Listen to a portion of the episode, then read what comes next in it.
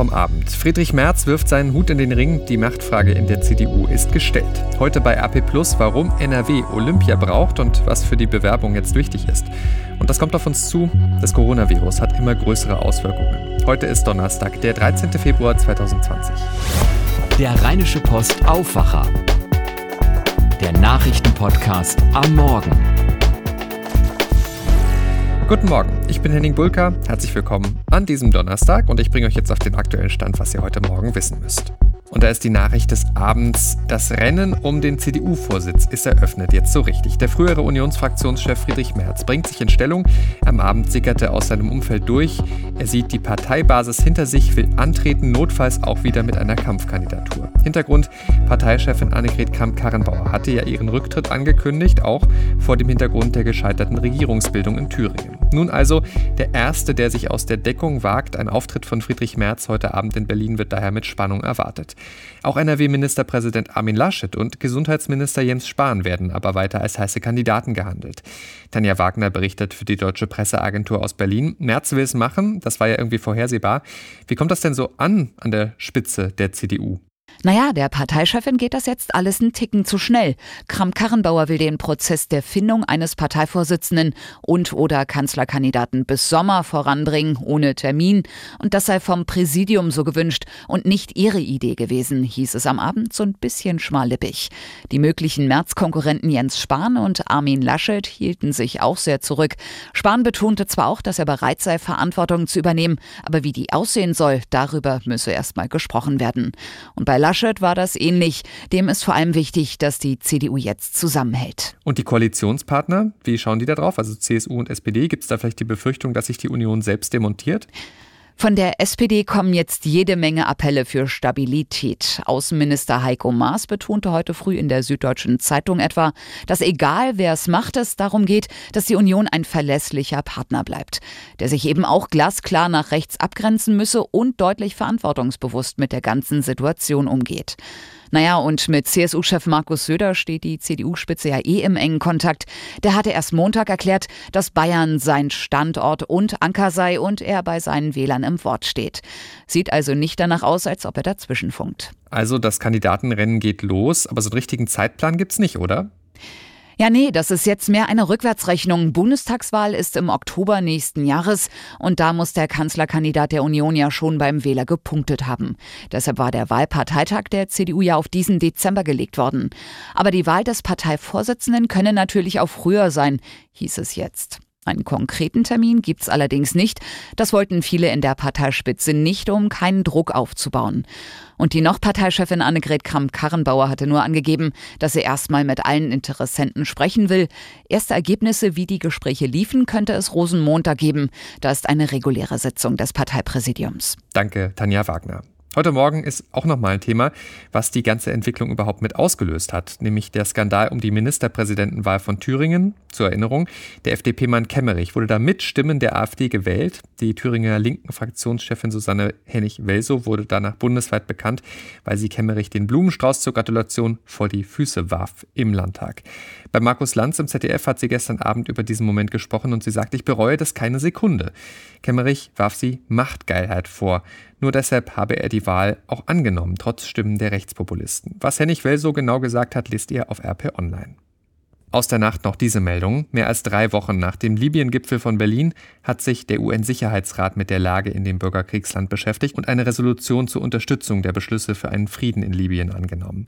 Das 15-köpfige Gremium der Vereinten Nationen stimmte bei einer Enthaltung durch Russland für den Entwurf. Außenminister Heiko Maas sprach von einem großen Schritt für eine Lösung im Libyen-Konflikt.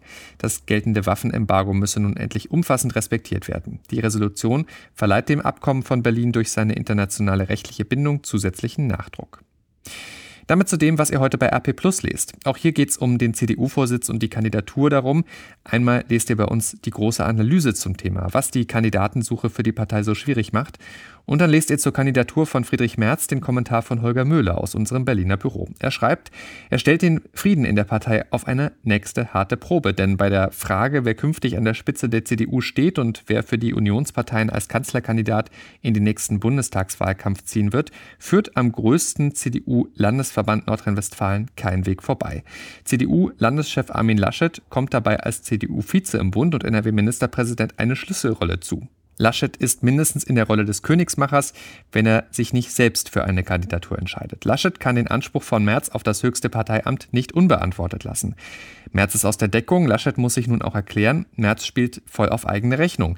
Doch Laschet hat starke Truppen hinter sich. Eine offene Feldschlacht kann die CDU eigentlich nicht brauchen. Doch sie steht vor einer Richtungsentscheidung, ob der liberale Kurs der Langzeitvorsitzenden Angela Merkel noch eine Zukunft haben soll oder ob sie wieder konservativer werden will. Der Kommentar von Holger Möhle zur CDU-Führungskrise. Die weiteren Entwicklungen heute bei uns. Und außerdem beschäftigt uns Olympia. Hier hat die Bewerbung der Region Rhein-Ruhr für die Olympischen Spiele 2032 ja deutlichen Rückenwind bekommen. Der Deutsche Olympische Sportbund hat sich für die Region hier und gegen Berlin ausgesprochen. Auf unserer Titelseite und bei RP Plus lest ihr den Kommentar von meiner Kollegin Christina Rentmeister, warum NRW Olympia braucht. Sie schreibt unter anderem, Ministerpräsident Armin Laschet möchte NRW zum Sportland Nummer 1 machen. Das würde mit Olympia gelingen. NRW bekäme die Chance, sich der ganzen Welt zu präsentieren mit seinen Menschen Menschen, seiner Landschaft, seinen Werten, aber auch mit seinen Unternehmen und Vereinen. Olympische Spiele haben einen nachhaltigen Effekt, schreibt Christina. Sie gibt aber auch zu bedenken, dieser Effekt war zuletzt nicht immer positiv für die Austragungsregion. Zitat, bei den Menschen blieben die Bilder von langwierigen Baustellen für Sportstätten hängen, die nach den Spielen zu Ruinen werden. Olympia in Rio, London oder Peking kosteten die Städte mehrere Milliarden Euro, wurden deutlich teurer, als die Organisatoren geplant hatten. Davor fürchten sich viele Menschen schreibt Christina. Und deshalb ihr Appell, die Initiative Rhein-Ruhr City muss mehr denn je mit den Menschen in der Region sprechen, sie beteiligen und sich Befürchtungen anhören. Denn im langen Prozess bis zu möglichen Olympischen Spielen wird es Kritik und Widerstand geben. Die Menschen müssen auf diesem Weg mitgenommen werden, denn nur dann kann das Projekt Olympia erfolgreich sein schreibt Christina Rentmeister in ihrem Kommentar zur Olympia-Initiative für die Rhein-Ruhr-Region und mehr zur Bewerbung und was jetzt ansteht darunter. Das lest ihr heute auch bei uns. Welche Nachrichten es in Düsseldorf gibt, das weiß Arne Klü aus den Antenne Düsseldorf Nachrichten. Guten Morgen, Arne. Ja, schönen guten Morgen, lieber Henning. Das hier sind unsere Antenne Düsseldorf-Themen an diesem Donnerstag. Wir sprechen über das Haus der Geschichte NRW, das ja seit gut zehn Jahren schon mal mehr, mal weniger von der Politik vorangetrieben wird. Jetzt gibt es schon mal einen Standort, natürlich hier bei uns in der Landeshauptstadt. Dann eine Neuheit bei der Rheinbahn zu Karneval. Sie bestückt Busse und Bahnen mit Spuckbeuteln. Und die DEG ist gut aus der Länderspielpause gekommen mit einem Heimsieg. Ein Haus der Geschichte für Nordrhein-Westfalen wird konkreter. Das Museum für die NRW-Landesgeschichte soll in die frühere Mannesmann-Zentrale am Rheinufer ziehen. Dort hat eine Stiftung auch jetzt ihre Arbeit aufgenommen. Das Haus der Geschichte ist seit über zehn Jahren in Planung und war unter verschiedenen Landesregierungen vorangetrieben worden. Den Vorsitz der Stiftung teilen sich Landtagspräsident Cooper und Ministerpräsident Laschet. Laschet sagte, die Kulturen, Traditionen und Mentalitäten von NRW seien ein Schatz, den man allen Bürgern zugänglich machen wolle. Die Rheinbahn bereitet sich dieses Jahr speziell auf Karneval vor. Dort, wo wir normalerweise in Bussen und Bahnen Infobroschüren finden, kommen wir in diesem Jahr an Spuckbeutel. Die Rheinbahn hofft, dass die Fahrzeuge damit sauberer bleiben. In diesem Jahr verteilt das Verkehrsunternehmen außerdem auch Safety Packs am Mittwoch vor Altweiber. In den Kundensendern bekommen wir dann Hygienetücher, Traubenzucker, Pflaster und Kondome. Nach zehn Tagen Pause ist die DEG am Abend wieder gut aus den Startlöchern gekommen. Das Düsseldorfer Eishockey-Team hat sein Heimspiel gegen die Augsburger Panther 1 zu 0 gewonnen. Siegtorschütze Alexander Bartha darüber, dass es aber kein hochklassiges Spiel war. Man hat gemerkt, dass beide Mannschaften äh, anderthalb Wochen Pause hatten und ähm, deswegen war es teilweise ein bisschen zäh. Stadion auch nur halb voll. Im Großen und Ganzen haben wir defensiv sehr gut gestanden. Matthias hat wieder überragend gehalten und wir wollten drei Punkte holen. Die haben wir eingetütet. Ähm, und jetzt ist jedes Spiel ein Playoff-Spiel und äh, wir freuen uns auf Freitag. Morgen am Freitag geht es für die DEG zu den direkten Verfolgern aus Ingolstadt. Am Sonntag steht das Derby gegen die Kölner Haie an. Mit den drei Punkten gestern hat die DEG ihren sechsten Platz in der Tabelle gefestigt.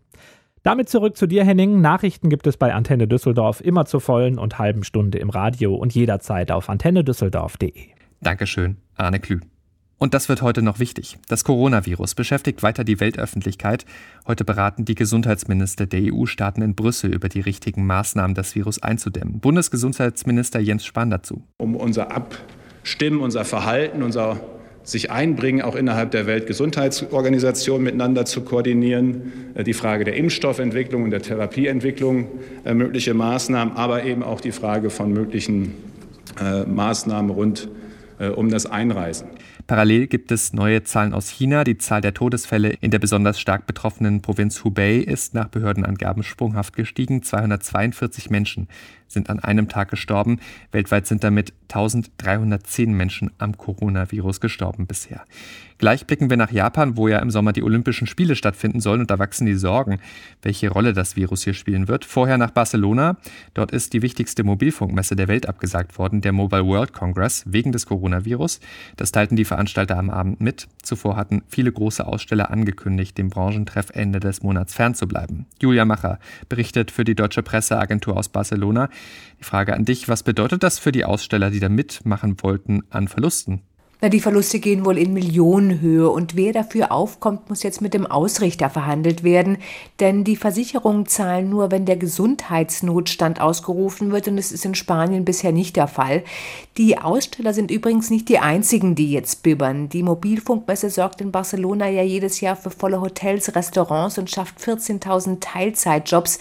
Auch deswegen ist die Absage hier für viele ein Schock. Andere sind aber erleichtert. Ein Taxifahrer hat mir gestern gesagt, er verzichte gern auf das Extrageld, wenn er nur gesund bleibe. Damit von Barcelona nach Japan, Lars Nikolaisen für die DPA in Tokio. Es steht ja zur Debatte, dass die Olympischen Spiele gecancelt werden. Jetzt sieht es aber doch ganz gut aus für die gigantische Sportveranstaltung. Der Chef des japanischen Olympischen Komitees hat hier gerade noch einmal bekräftigt, dass die Planung für die Spiele nicht durch die neue Lungenkrankheit beeinträchtigt werde. Eine Absage oder Verschiebung der Spiele sei nicht erwogen worden. Wie groß ist denn die Angst vor dem Virus? Gibt es Panik in Japan? Nein, Panik herrscht hier absolut keine. Zwar sieht man überall Menschen mit weißen Masken vor dem Gesicht, aber das ist in Japan sowieso normal. Das muss nicht zwangsläufig mit dem Coronavirus etwas zu tun haben. Natürlich gibt es aber Sorgen. Das Leben geht aber trotzdem weiter. In Japan liegt ja ein Kreuzfahrtschiff mit mehr als 3000 Menschen an Bord vor Anker unter Quarantäne. Es gibt mehr als 170 bestätigte Coronavirus-Fälle bisher an Bord. Wie geht's den Menschen auf dem Schiff? Ja, da sieht die Situation schon etwas anders aus. Gerade sind weitere Dutzende von Fällen vom Gesundheitsministerium bestätigt worden. Wie viele Infizierte es an Bord noch gibt, ist aber weiterhin nicht bekannt. Denn bislang hat die Regierung nicht genau klargemacht, ob sie am Ende alle der rund 3600 Menschen an Bord untersuchen lassen wird. In diplomatischen Kreisen sorgt das schon für gewissen Unmut. Zumindest Senioren mit chronischen Krankheiten sollen jetzt früher von Bord gehen dürfen als geplant, sofern sie negativ getestet wurden. Möglicherweise schon an diesem Freitag. Die Quarantäne gilt ansonsten erstmal weiter bis zum nächsten Mittwoch. Danke Lars in Tokio und Julia in Barcelona. Die sogenannte Berateraffäre in der Bundeswehr beschäftigt schon seit über einem Jahr die Politik in Berlin. Ein Untersuchungsausschuss des Bundestags soll die genauen Hintergründe aufklären. Heute ist aber ein besonderer Tag für den U-Ausschuss, wie das Gremium kurz auch heißt. Die frühere Verteidigungsministerin und jetzige EU-Kommissionspräsidentin Ursula von der Leyen kommt und soll vor dem Gremium befragt werden. Unter ihr hatte das Verteidigungsministerium Aufträge an externe Beratungsfirmen vergeben. Es stehen Vorwürfe von unkorrekter Auftragsvergabe bis hin zu Vetternwirtschaft im Raum. Im Prozess gegen den Mitarbeiter eines Sportwaffenherstellers in Arnsberg fällt heute vermutlich das Urteil. Der Mann soll jahrelang Pistolenteile aus der Fabrik geschleust haben. Der damalige Mitarbeiter des Unternehmens Umarex hatte in dem Verfahren eingeräumt, seit 2015 immer wieder Einzelteile für insgesamt rund 100 Pistolen hinausgeschafft und zu fertigen Waffen zusammengebaut zu haben. Die Teile habe er unter anderem in einer Brotdose nach draußen gebracht. Mit auf der Anklagebank sitzen auch ein mutmaßlicher Zwischenhändler sowie drei mutmaßliche Abnehmer.